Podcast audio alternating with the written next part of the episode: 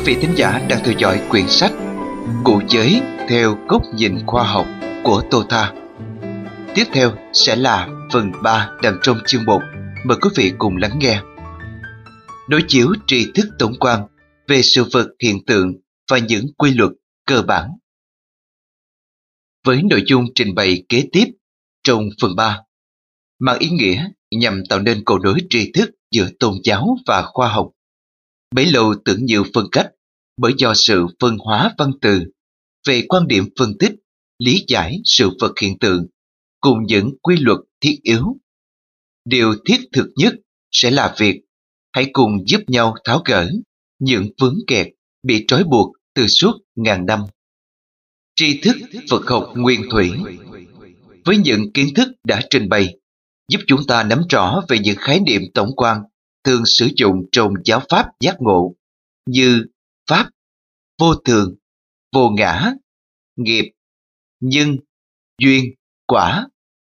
Trong nội dung này, chúng ta sẽ cùng nhau tổng ôn lại một số ý chính và sẽ cùng mở rộng thêm một số luận điểm cơ sở về giáo pháp, khổ và diệt khổ, tri thức giác ngộ chân chính, đúng theo tinh thần Phật học nguyên thủy và đồng kết hợp cùng với những luận giải khoa học tương đồng. Qua đó sẽ nhằm giúp chúng ta làm sáng tỏ thêm nhiều vấn đề sao cho phù hợp với nhân sinh quan, nhận thức tích cực. Đó là mọi người sẽ cùng nhau học và cùng nhau hiểu đúng theo tinh thần khoa học, không bê tính tiêu cực. Chúng ta hãy cùng nhau tiếp nối cuộc hành trình tri thức. Mọi sự vật và hiện tượng hữu hình, vô hình cùng với những quy luật chi phối, gọi chung là Hamba, phát theo âm Bắc Ấn, dịch theo Hán ngữ là chư Pháp. Tất cả đều được bắt nguồn từ bản tâm chung của muôn loài, cũng được gọi là chân không chịu hữu, tức chân lý tánh không. Sự thật hằng hữu, phi diệu, trùm phủ dung nạp mọi sự vật hiện tượng, không còn trôi chảy hay chuyển biến nữa, hoặc niết bàn, là nơi mang ba tự tánh, tỉnh, tịnh, công và khái niệm tỉnh có nghĩa là trùm phủ, bao hàm mọi động.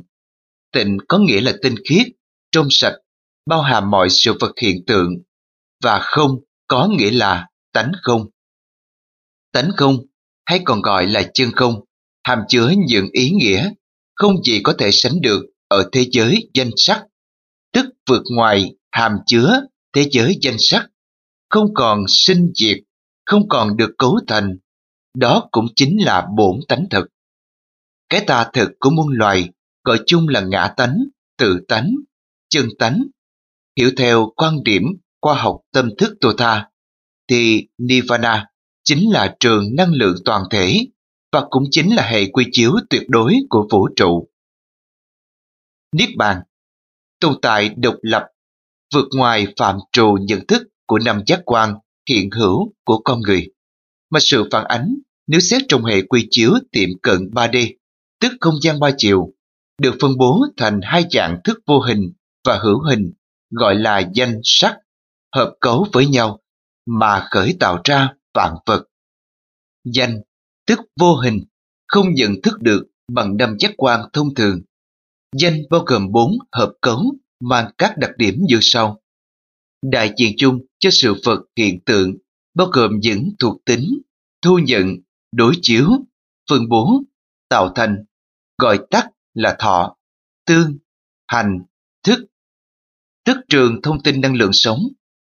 Đại diện riêng cho tâm tương đối của trường thông tin năng lượng sống, gọi là tâm thức, quen gọi tắt là tâm của mọi sự sống, đó là thọ, tưởng, hành, thức.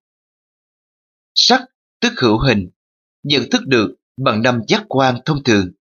Sắc bao gồm bốn hợp cấu, đại diện bởi bốn hình thái. Trắng, lỏng, khí, nhiệt. Nói chung cho sự vật hiện tượng hữu hình quan sát được bởi năm giác quan. Đất, nước, gió, lửa mô phỏng cụ thể cho phần thông tin năng lượng hạt gọi là xác thân của sự sống ngũ uẩn, ấm. Sự kết nối của danh cùng với bốn đại của sắc được gọi là ngũ uẩn tức năm tướng trạng, hình thành nên năm cấu hợp đang xen với nhau, gọi là ngũ ấm. Ngũ ấm tác động vào hệ quy chiếu 3D, không gian ba chiều, tạo nên sự vận hành và chuyển hóa, truyền khởi, danh sắc, tương tác lẫn nhau, kiến tạo nên chư pháp, sự vật và hiện tượng hữu hình, vô hình, cùng với những quy luật chi phối.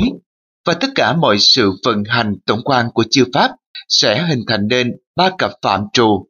Tương phản đó là sanh diệt tịnh cấu tăng giảm. Với ba cặp phạm trù tương phản như đã đều sẽ tiếp nối kết hợp cùng nhau chuyển hóa thành nhiều dạng thức thứ cấp tương ứng như trời đất trăng sao lớn nhỏ rộng lớn trên dưới cao thấp, dài ngắn, chánh tà nhu cương, nóng lạnh, tĩnh động, cứng mềm. Tạo ra thế giới danh sắc, muôn trùng, hình sắc, tưởng tượng đang xen lẫn nhau, mãi mãi diễn biến trong bất tận. Do đó, mọi sự tồn tại và vận hành của chư pháp trong thế giới danh sắc đều là không thường, đều là vô thường và không tự hình thành một sự tồn tại và vận hành cứ mãi tương tác lẫn nhau mà hình thành nên những hợp cấu danh sắc. Hợp cấu danh sắc sau khi sinh ra sẽ tiếp tục tương tác với chư pháp xung quanh, tiếp nối sinh diệt theo vòng trôi nhân quả triền biên, bất tận.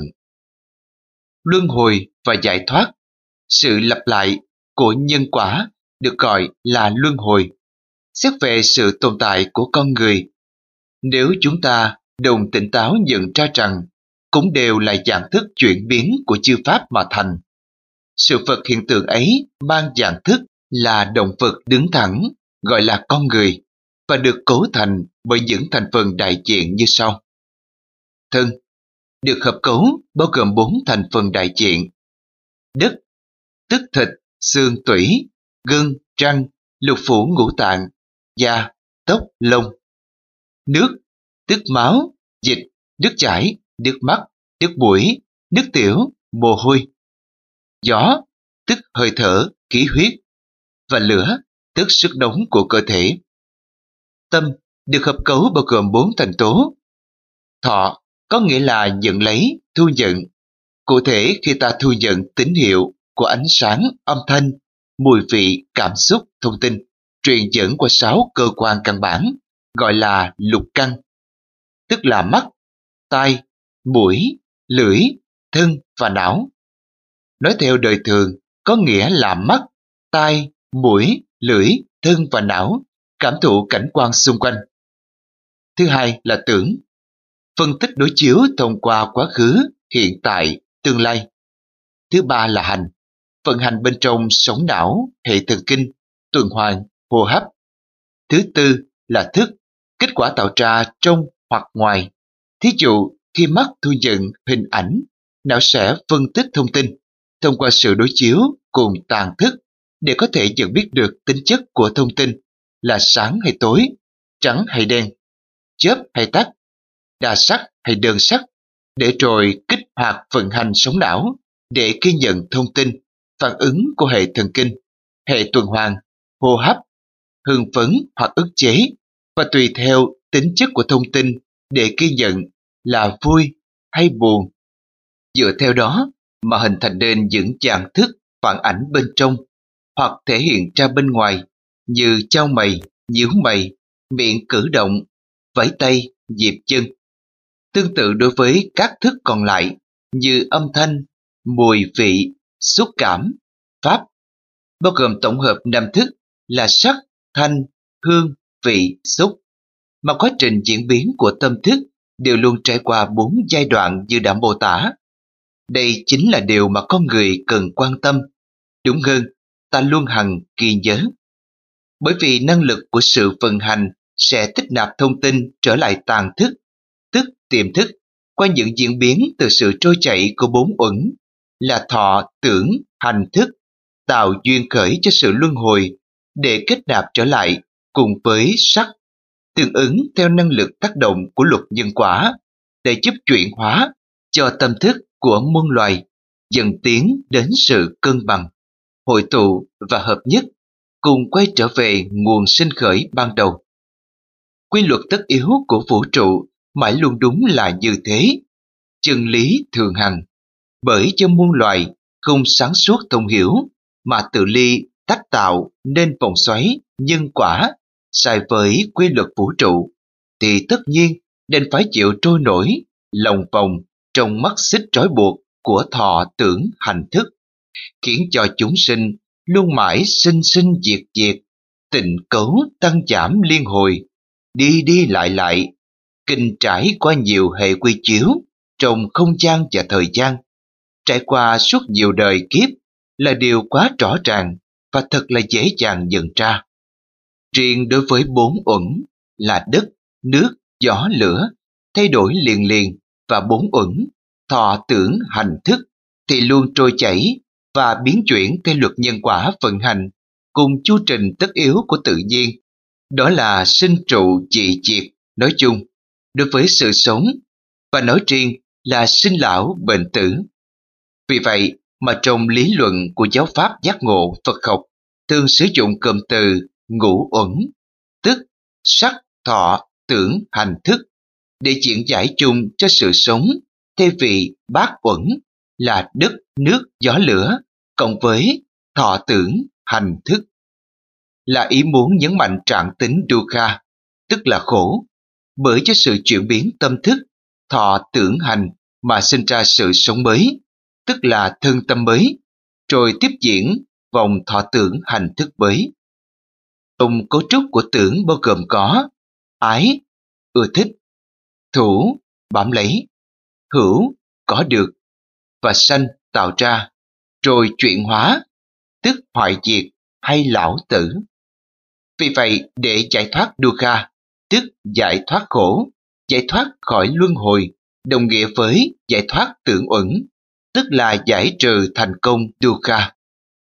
Nói cách khác, đã định vị được sự chuyển hóa của thọ tưởng, gọi là diệt thọ tưởng định. Âm Ấn Độ là 아라한 phỏng theo âm Việt Nam là A-la-hán. Mà bước căn bản khởi đầu đều không ngoài việc thực hành công phu giúp chuyển hóa thành công dân tố cơ bản khởi động nên tưởng, đó chính là ái. Sau đó tinh tấn dần công phu buông xả để giúp hóa giải thành công nhân tố kế đến đó là thủ và hữu, ngũ dục trong tàn thức do tích lũy từ quá khứ. Rất rõ ràng và thiết thực đúng không? Chúng ta cứ mãi mê miệt mài, dựng tán, cầu vọng, chiêm bái sắc tượng, hô hào danh vị, hảo danh công đức. Ái, thủ, hữu, sắc tướng chất chồng, chuyển lưu vào tàn thức, sanh điên đảo vọng tưởng, hoại diệt dần, chủng trí giác ngộ, đó là quy luật tất yếu, không dần thức đúng, điều quá là cơ bản, thì sao mà thoát khỏi được sự khổ của cuộc đời. Giải pháp tập luyện chỉnh sửa thân tâm để đạt thành trạng thái diệt thọ, tưởng định A-la-hán đã được Đức Phật chỉ dẫn trong Kinh Tứ Diệu Đế và Thập Nhị Chuyên Khởi.